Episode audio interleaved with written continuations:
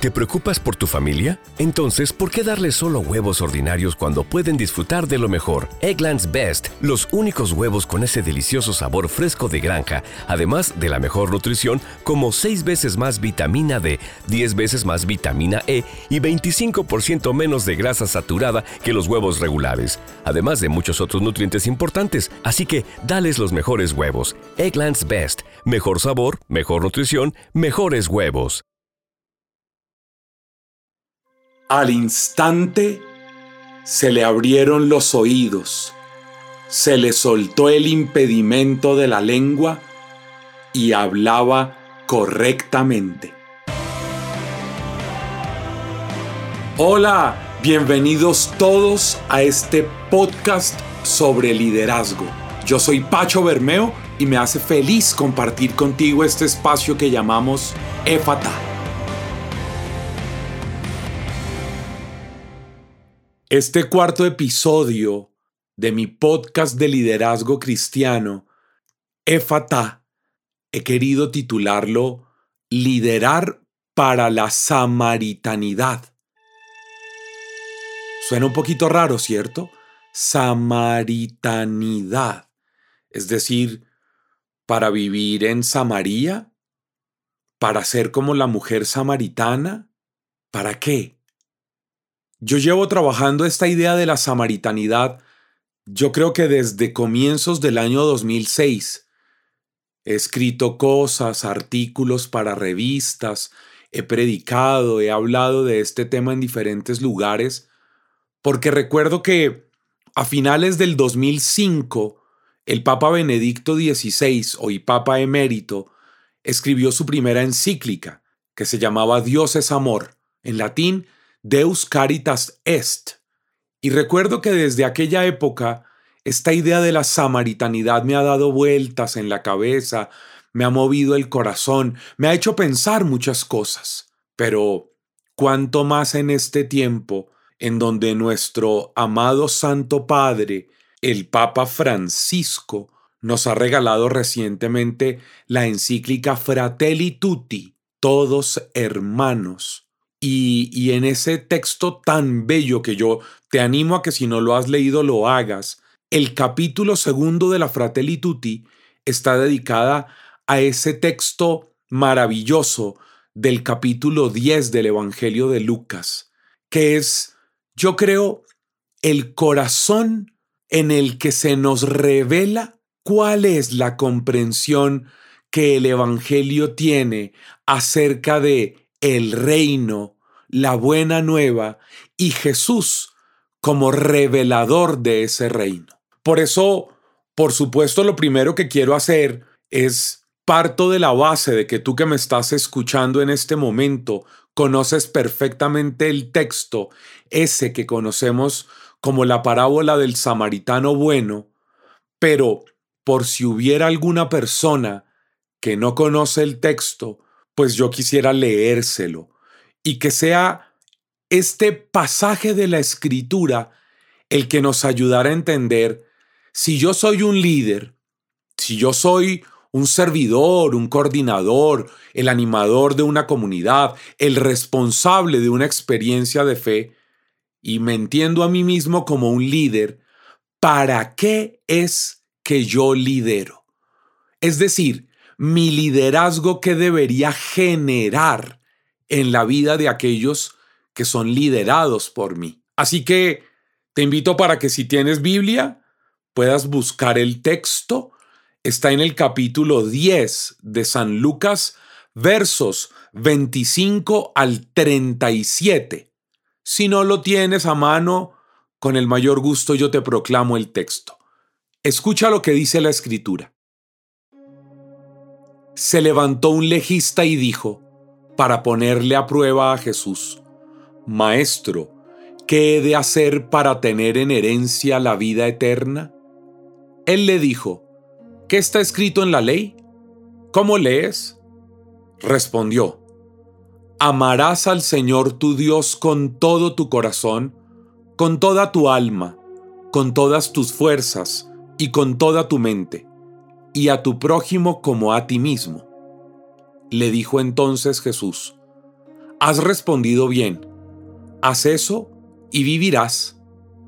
Pero él, queriendo justificarse, le dijo a Jesús, ¿Y quién es mi prójimo? Jesús le respondió, Bajaba un hombre de Jerusalén a Jericó, y cayó en manos de salteadores, que después de despojarle y darle una paliza, se fueron dejándolo medio muerto. Casualmente, bajaba por aquel camino un sacerdote, y al verlo dio un rodeo. De igual modo un levita que pasaba por aquel sitio lo vio y dio un rodeo. Pero un samaritano que iba de camino llegó junto a él y al verlo tuvo compasión. Acercándose, vendó sus heridas, echando en ellas aceite y vino, y le montó luego sobre su propia cabalgadura. Lo llevó a una posada y cuidó de él. Al día siguiente sacó dos denarios y se los dio al posadero diciendo, Cuida de él, si gastas algo más, te lo pagaré cuando vuelva. ¿Quién de estos tres te parece que fue prójimo del que cayó en manos de los salteadores? El legista respondió, el que practicó la misericordia con él. Entonces Jesús le dijo, vete y haz tú lo mismo. With the Lucky Land you can get lucky just about anywhere. This is your captain speaking. Uh, we've got clear runway and the weather's fine, but we're just going to circle up here a while and uh, get lucky. No, no, nothing like that. It's just these cash prizes add up quick. So I suggest you sit back, keep your tray table upright, and start getting lucky. Play for free at LuckyLandSlots.com. Are you feeling lucky? No purchase necessary. Void where prohibited by law. 18 plus terms and conditions apply. See website for details. Amén.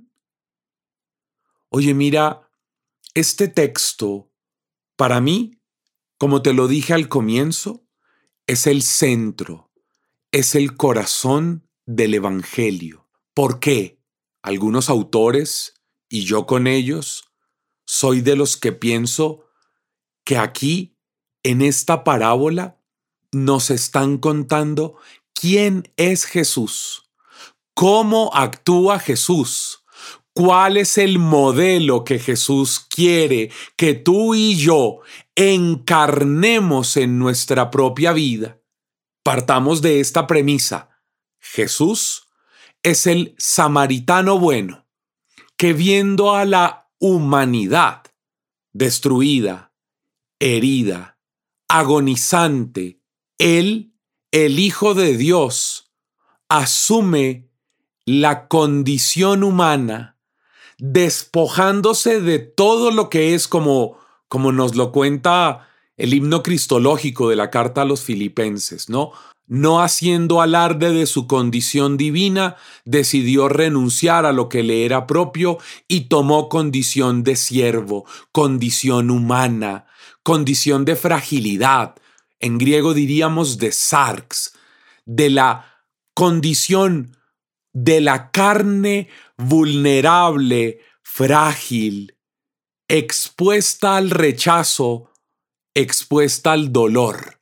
Pues bien, si yo, Pacho Bermeo, te estoy diciendo que yo creo que la primera gran afirmación de este texto es que es como una lectura autobiográfica, podríamos decir, que el narrador del Evangelio de Lucas nos cuenta que Jesús nos dijo y que tú y yo estamos llamados como líderes a encarnar esto pues entonces es aquí donde aparece la razón de ser del nombre de este episodio de este podcast. Y es que tú y yo entendamos que todo ejercicio de liderazgo hacia las personas que están a nuestro alrededor, yo te lo decía en el, en el episodio anterior, que se llamaba liderar es acompañar, pues ahora yo te digo que liderar es guiar al otro, acompañarlo, para que se ejercite a partir del testimonio que tú le das para vivir en la samaritanidad. que la samaritanidad se convierta en el proyecto de vida, que la samaritanidad, es decir, vivir como el buen samaritano, se convierta en nuestra motivación cotidiana.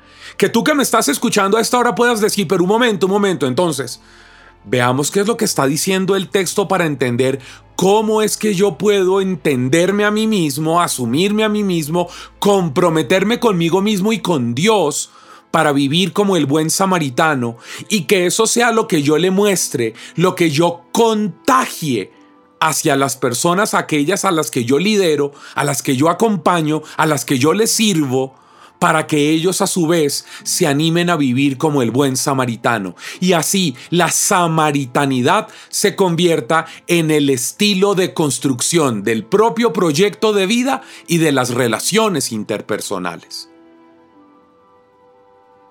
Pero entonces volvamos al texto. El texto comienza diciendo que la razón por la cual este maestro de la ley o legista se levanta a preguntarle a Jesús es para ponerlo a prueba. Y lo que le pregunta en primera instancia, atención con esto es muy importante, estoy en el verso 25 apenas para comenzar, y es qué tengo que hacer para tener la vida eterna. Primero, una afirmación sobre el hacer. Óyeme bien, esto es muy importante. ¿Qué es lo que tengo que hacer? No es cuáles son los rezos que debo aprender. No es cuáles son las prácticas cultuales, los ritos, los sacrificios que yo tengo que practicar para poder... No, no, no. ¿Qué tengo que hacer? tiene que ver entonces con unos comportamientos, con unas acciones. Y esto me parece que es muy importante. Lo segundo, ahí mismo en ese verso, ¿qué tengo que hacer para tener la vida eterna? Como este es un podcast sobre liderazgo y yo procuro darte algunas herramientas de teología, de teología pastoral, de teología bíblica, pues hoy, al enfrentar el texto, tengo que decirte que por favor recompongas tu comprensión, que te quites ese microchip que tienes en la cabeza en donde aprendiste que la vida eterna que es. Eso que típicamente hemos escuchado, que la vida eterna es eso que sucede después de la muerte, es estar en el cielo, es estar... No, no, no, no, no, no, no, porque, porque este maestro de la ley, y la respuesta que le da Jesús no tiene que ver con ninguna acción propia de eso que pensaban que era lo que tenían que hacer para vivir en el más allá. La pregunta es sobre el más acá. La pregunta cuando se hace sobre la vida eterna, escúchame con atención, no es pensando en el más allá.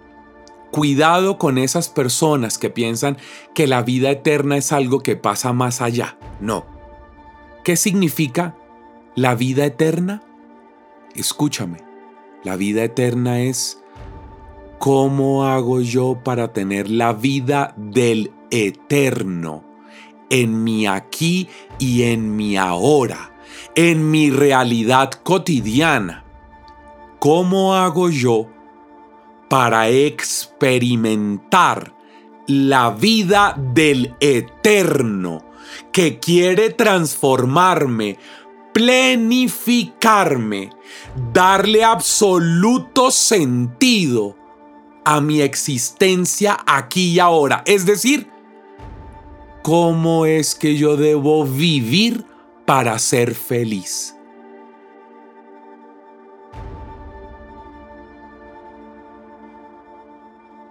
Hace unos días. With lucky landslots, you can get lucky just about anywhere. Dearly beloved, we are gathered here today to. Has anyone seen the bride and groom? Sorry, sorry, we're here. We were getting lucky in the limo and we lost track of time. No, Lucky Land Casino, with cash prizes that add up quicker than a guest registry. In that case, I pronounce you lucky. Play for free at LuckyLandSlots.com. Daily bonuses are waiting. No purchase necessary. Void were prohibited by law. 18 plus. Terms and conditions apply. See website for details. Una persona que yo quiero con el alma me preguntaba, ¿y entonces qué es la felicidad? ¿O cómo se consigue la felicidad? Y ella, al hacerme esa pregunta, me hizo pensar, yo que estaba armando en mi cabeza, sobre qué hablar en este episodio número 4 de Éfata, pues ahí como que en esa conversación me, me generó esta idea de, pues voy a contarle a ella y a todos los que me escuchen cuál es la clave de la felicidad de acuerdo a la propuesta del Evangelio. Atención, que estoy diciendo de base, que tú y yo como líderes lo que queremos es que las personas que nosotros lideramos sean plenamente felices, se realicen existencialmente, no que sean más rezanderas, no que sean más piadosas, no que vayan más a los sacramentos, no que lean más la Biblia, no que recen más el rosario, no que anden camanduleando, no, no, no, no, no. Lo que queremos es que sean felices. Y si la práctica de los sacramentos, el rezo del rosario, la vivencia sacramental, la celebración de la fe en comunidad sirven para eso, maravilloso. Pero entonces todo rezo, toda oración, todo sacramento, toda lectura de la Biblia debe llevar a nuestra gente a que vivan la samaritanidad. Si nuestras prácticas de piedad, si nuestros ejercicios pastorales, no hacen que la gente entienda que la única manera de ser felices, que la única manera de realizarse para poder entender en profundidad el Evangelio es viviendo la samaritanidad, nosotros entonces estamos haciendo que nuestra gente viva como fanáticos, llenos de moralismos, llenos de escrúpulos, llenos de superioridades religiosas, de mentalidad de superioridad, de elitismo moral y religioso, pero no cristianos, cercanos al Evangelio de Jesucristo, que se nos revela de forma profunda en el corazón con este texto del Evangelio, con esta palabra de la Escritura. Así que mis amigos, la pregunta que está haciendo el legista es, ¿qué tengo que hacer para ser plenamente feliz? Para tener la vida del eterno y experimentarla hoy, en el aquí y en el ahora, no en el más allá. Y entonces Jesús le contrapregunta, ¿Qué es lo que tú le enseñas a la gente? Si tú eres un maestro de la ley, ¿qué es lo que tú le has enseñado a la gente? Y entonces él responde, pues ¿con qué? Pues con el mandamiento del Antiguo Testamento, amarás al Señor tu Dios con todo tu ser, con toda tu alma, con todos los juguetes, con todas tus fuerzas, con todo lo que tú eres, y a tu prójimo como a ti mismo. Y entonces Jesús le dice, muy bien, pues haz eso y vivirás. Pero este hombre, queriendo justificarse, le dice a Jesús, ¿y quién es mi prójimo? Óyeme, si tienes por ahí tu Biblia a mano, o algunos de ustedes que yo sé que son muy juiciosos y ya algunos me han escrito diciendo, tengo un cuaderno que se llama Éfata, pues entonces escribe y subraya. ¿Qué es lo que pregunta este man en el segundo momento? En el primero, ¿qué tengo que hacer para tener la plenitud de la felicidad? la vida del eterno aquí y ahora? Primera pregunta que hace el legista. Segunda pregunta que hace el maestro de la ley. ¿Y quién es mi prójimo? Y ese es el centro de la razón de ser de este episodio de este podcast. Responderle esa pregunta entendiendo lo que Jesús le respondió. Jesús le dijo, mira, ¿Dónde está el centro del error en tu cuestionamiento? Jesús le cuenta esta parábola al maestro de la ley para hacerle caer en cuenta de que ha hecho una pregunta estúpida, de que ha hecho una pregunta errada. ¿Por qué? La ley judía decía que el prójimo era el judío, el coterráneo, o el que tenía la misma creencia, la misma fe que él. Es decir, para un judío, un pagano no es un prójimo. Para un judío, un samaritano no es un prójimo. Para un judío, un habitante de Tiro y Sidón, un habitante de Gerasa, un habitante de la Transjordania, un habitante del reino de Cus, un babilonio, un egipcio, no son prójimos. Por eso se puede hacer cualquier cosa contra ellos, matarlos, destruirlos, acabar con sus tierras, comerse sus ganados, poseer sus cultivos, hagan lo que se les dé la gana y destruyan, porque ellos no son sus prójimos. Sus prójimos son los judíos o aquellos que viviendo en la diáspora hayan hecho un proceso de conversión a la fe judía. Entonces, el maestro de la ley en este texto lo que hace es una pregunta estúpida, porque él sabía por la ley que enseñaba quiénes eran sus prójimos. Pero Jesús aprovecha esta mala pregunta, esta pregunta errada, para ayudarle a entender cuál es la propuesta del reino. ¿Y qué dice Jesús? Pues bajaba un hombre de Jerusalén a Jericó, es decir, un judío. Porque si va de Jerusalén hacia Jericó, pues sabemos que es un judío. Y es asaltado, robado, despojado, herido, maltratado, abandonado y agonizante. Eso es lo que nos describe el verso 30. Y ha respondido Jesús de una manera maravillosa. ¿Quién era el que bajaba? Era un hombre. Escúchame bien lo que te estoy diciendo. Jesús dice que era un hombre. Y eso basta. Y eso es suficiente. Escúchame bien. Para ti que eres líder, servidor, acompañante, basta saber que el otro es un hombre. Esa es la respuesta de Jesús. Bajaba un hombre, un ser humano. No importa en qué creía, no importa cuál era su raza, no importa cuál era su ideología, no importa cuál era su tendencia sexual, no importa si estaba casado por la iglesia o no, no importa si era un hombre o una mujer, no importa era un ser humano. Y ese ser humano agonizante, asaltado, herido, golpeado, maltratado, fue visto por un sacerdote y por un levita. Ellos lo vieron y como la ley les impedía acercarse a un ser humano que estuviera lleno de sangre o de fluidos corporales, porque al hacerlo se contaminarían ritualmente, este sacerdote de la religión judía, este levita, es decir, representantes del establecimiento religioso y de una comprensión de Dios que era la que reinaba en aquella época, prefirieron mantenerse puros en su comprensión ritual, en su comprensión moral, en su comprensión legalista, que acercarse a un ser humano que estaba necesitado.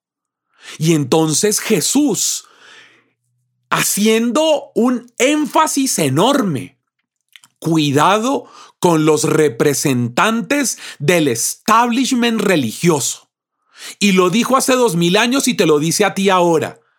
Cuidado con esos sacerdotes, diáconos, religiosos, religiosas, laicos, líderes, cantantes, predicadores, que se creen muy piadosos, muy rezanderos, muy apologetas, muy vestidos incluso con hábitos religiosos, esos que aparecen vestidos de corbata en algunos lugares en las redes sociales, hablando en contra de algunas personas y disque apoyados en textos bíblicos.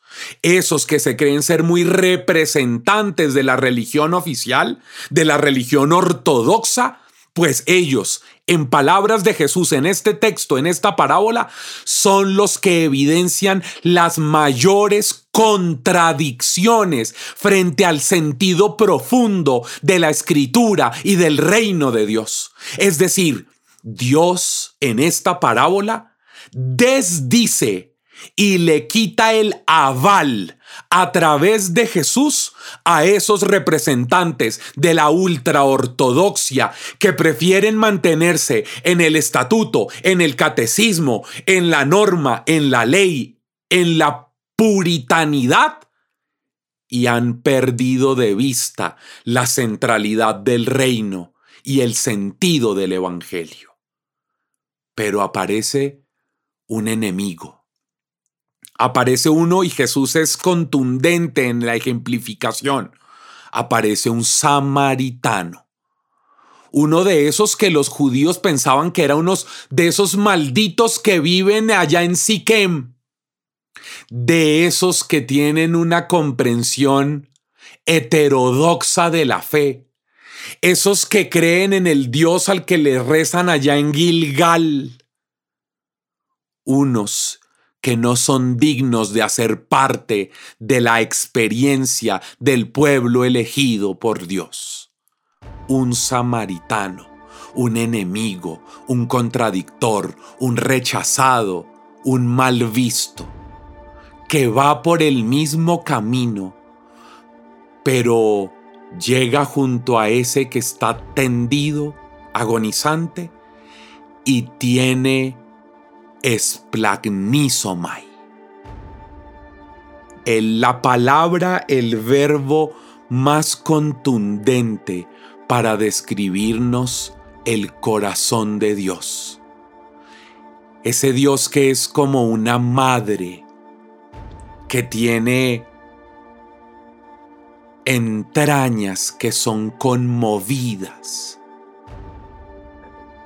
Sintió compasión, le temblaron las entrañas. Es la manera en la que a mí se me ocurre que en castellano podamos traducir la palabra esplagnisomai, compasión, misericordia. Y acercándose Qué palabra tan importante. Podríamos hacer un solo episodio de un podcast para hablar de lo que es el acercamiento de Dios, teniendo como telón de fondo la teología de la encarnación. Por eso te lo mencioné al comienzo. Acercándose, acortando las distancias. Lo tocó y se hizo un maldito impuro tocándolo su sangre, su plasma, su orina, sus excrementos, lo que él estaba viviendo, oliendo, sintiendo, quejándose, lamentando, gimiendo tal vez. Y este samaritano se acercó y vendó sus heridas, echando en ellas aceite y vino. Óyeme, no sabemos para dónde iba ese samaritano, pero lo que nos cuenta la escena es una cosa tremenda. Liderar, que es educar para la samaritanidad a partir del ejemplo y del contagio, es ser capaz de cambiar los planes, es ser capaz de reinvertir tu tiempo. No sabemos para dónde iba ese man samaritano. Lo que sabemos es que tomó la decisión de redireccionar su vida, de cambiar sus prioridades, de reinvertir su tiempo. Los planes que él tenía y para dónde él iba los mandó al carajo al detenerse frente a este moribundo y cambiar todo su GPS, redireccionando. ¿Por qué?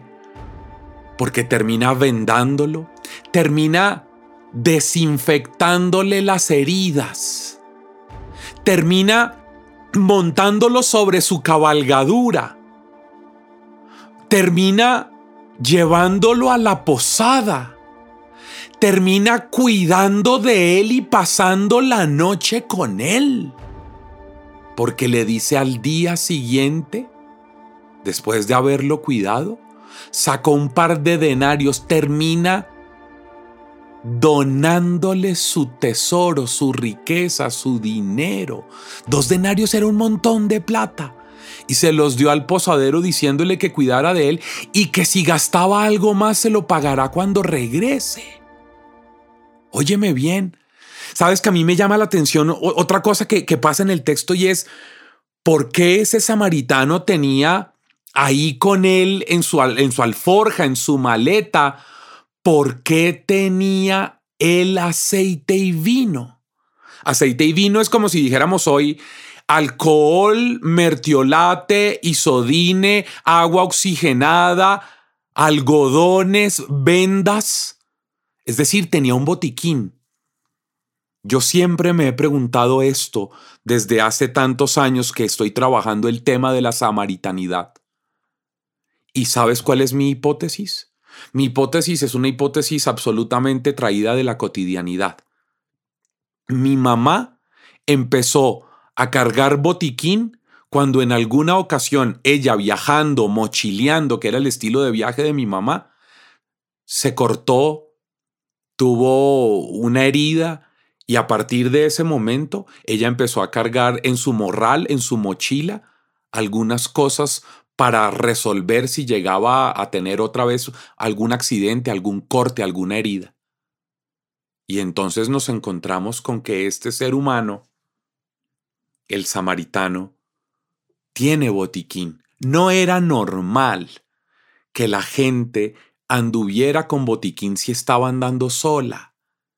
Pero él sí. ¿Por qué?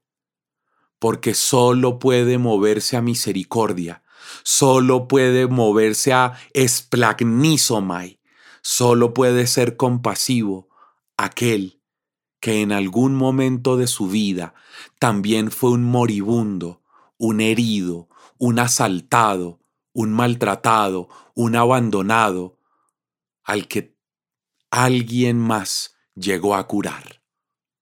Yo creo, y esta es mi hipótesis, que es necesario que tú reconozcas que en algún momento de tu vida fuiste como ese ser humano tendido a la vera del camino que necesitó y tuvo la gracia de que algún samaritano bueno se le acercara.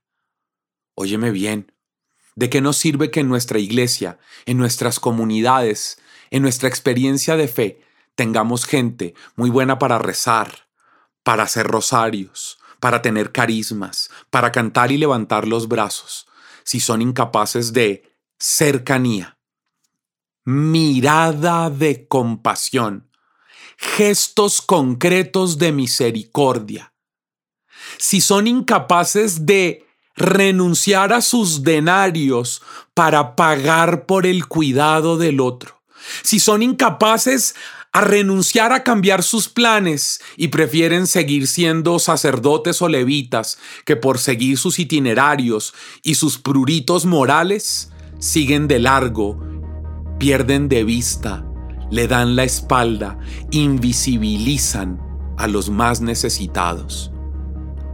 ¿Para qué tú y yo somos líderes? Lideramos para la samaritanidad, porque Jesús es el buen samaritano el gran definitivo samaritano, que al tomar condición humana nos vendó nuestras heridas con el aceite y con el vino de su sangre, de su agua, de su cuerpo, de su mano, de su palabra, de su cercanía. Nos montó en la cabalgadura de la divinidad y nos ha llevado a la posada del encuentro con el Abba, el Abba que está caminando con nosotros, el Abba que se nos revela en la persona de Jesús, el Abba que nos sostiene, el Abba que nos cuida, el posadero. Y allí, en la posada, Él paga por delante y dice que si se necesita más, cuando vuelva, cuando regrese, en este nuevo acontecimiento de la salvación, pagará lo que falte. Pues bien, yo deseo que tú que me estás escuchando a esta hora seas capaz de todas estas acciones que hizo el samaritano bueno ¿Y cómo termina esta narración? Pues Jesús le pregunta, ¿quién de estos tres, el sacerdote, el levita o el samaritano, te parece que fue prójimo? ¿Te parece que fue prójimo? ¿Te acuerdas cuál fue la pregunta? La pregunta es, ¿y quién es mi prójimo?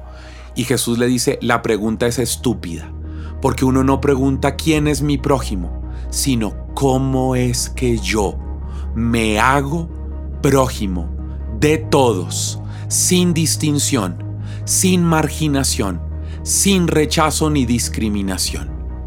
La pregunta no es quién es mi prójimo. La pregunta es tú que me estás escuchando a esta hora, ¿cómo te haces prójimo? Eso es lo que tú y yo tenemos que enseñarle a la gente a la que nosotros acompañamos, servimos y lideramos. ¿Cómo es que tú te haces prójimo del otro?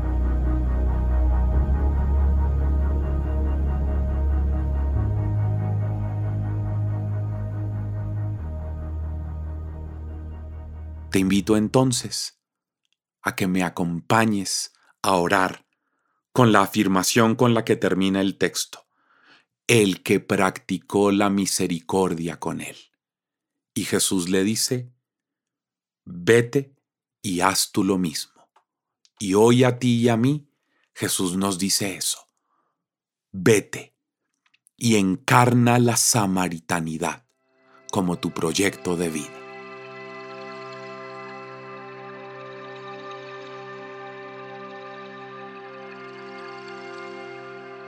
Amado Señor Jesús, aquí estamos hoy un montón de seres humanos que en algún momento estuvimos agonizantes, tendidos en el camino, heridos, maltratados, invisibilizados.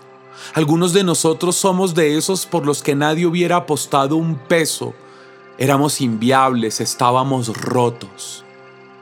Pero gracias a ti, que a través de algún ser humano en ese momento de nuestra vida, te acercaste, nos vendaste, nos curaste las heridas, nos levantaste, nos pusiste sobre la cabalgadura y nos llevaste a la iglesia la posada, a la comunidad la posada, al movimiento La Posada y a través de hermanos pasaste la noche cuidándonos como una madre.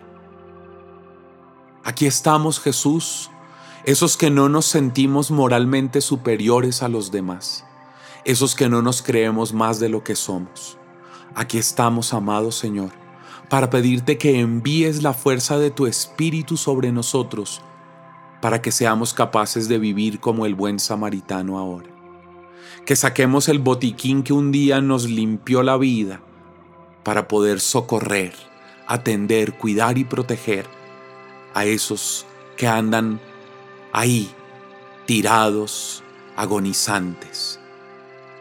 Hoy Señor ayúdanos a valorar que la única condición importante es, era un ser humano, no importa nada más que nosotros seamos capaces hoy, Señor, de vivir la samaritanidad como nuestro proyecto de vida, porque será la única manera de entender qué es la felicidad y cómo se vive felizmente. Queremos entonces ser felices y queremos, Señor, que a través nuestro, esas personas a las que nosotros acompañamos, servimos y lideramos, encuentren en la samaritanidad su mayor felicidad y su camino de realización. Todo esto te lo pedimos a ti, amado Señor, que eres digno de toda gloria y majestad, por los siglos de los siglos. Amén.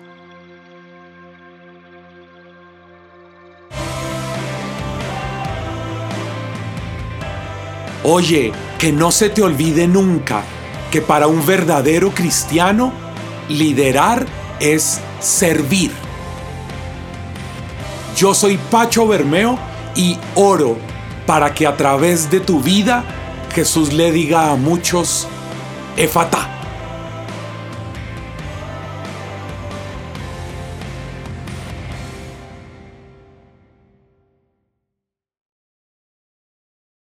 is Ryan here, and I have a question for you. What do you do when you win?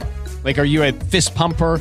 A woohooer, a hand clapper, a high fiver. I kind of like the high five, but if you want to hone in on those winning moves, check out Chumba Casino. At ChumbaCasino.com, choose from hundreds of social casino style games for your chance to redeem serious cash prizes. There are new game releases weekly, plus free daily bonuses. So don't wait. Start having the most fun ever at ChumbaCasino.com. No purchase necessary. VGW. Void were prohibited by law. See terms and conditions. 18 plus.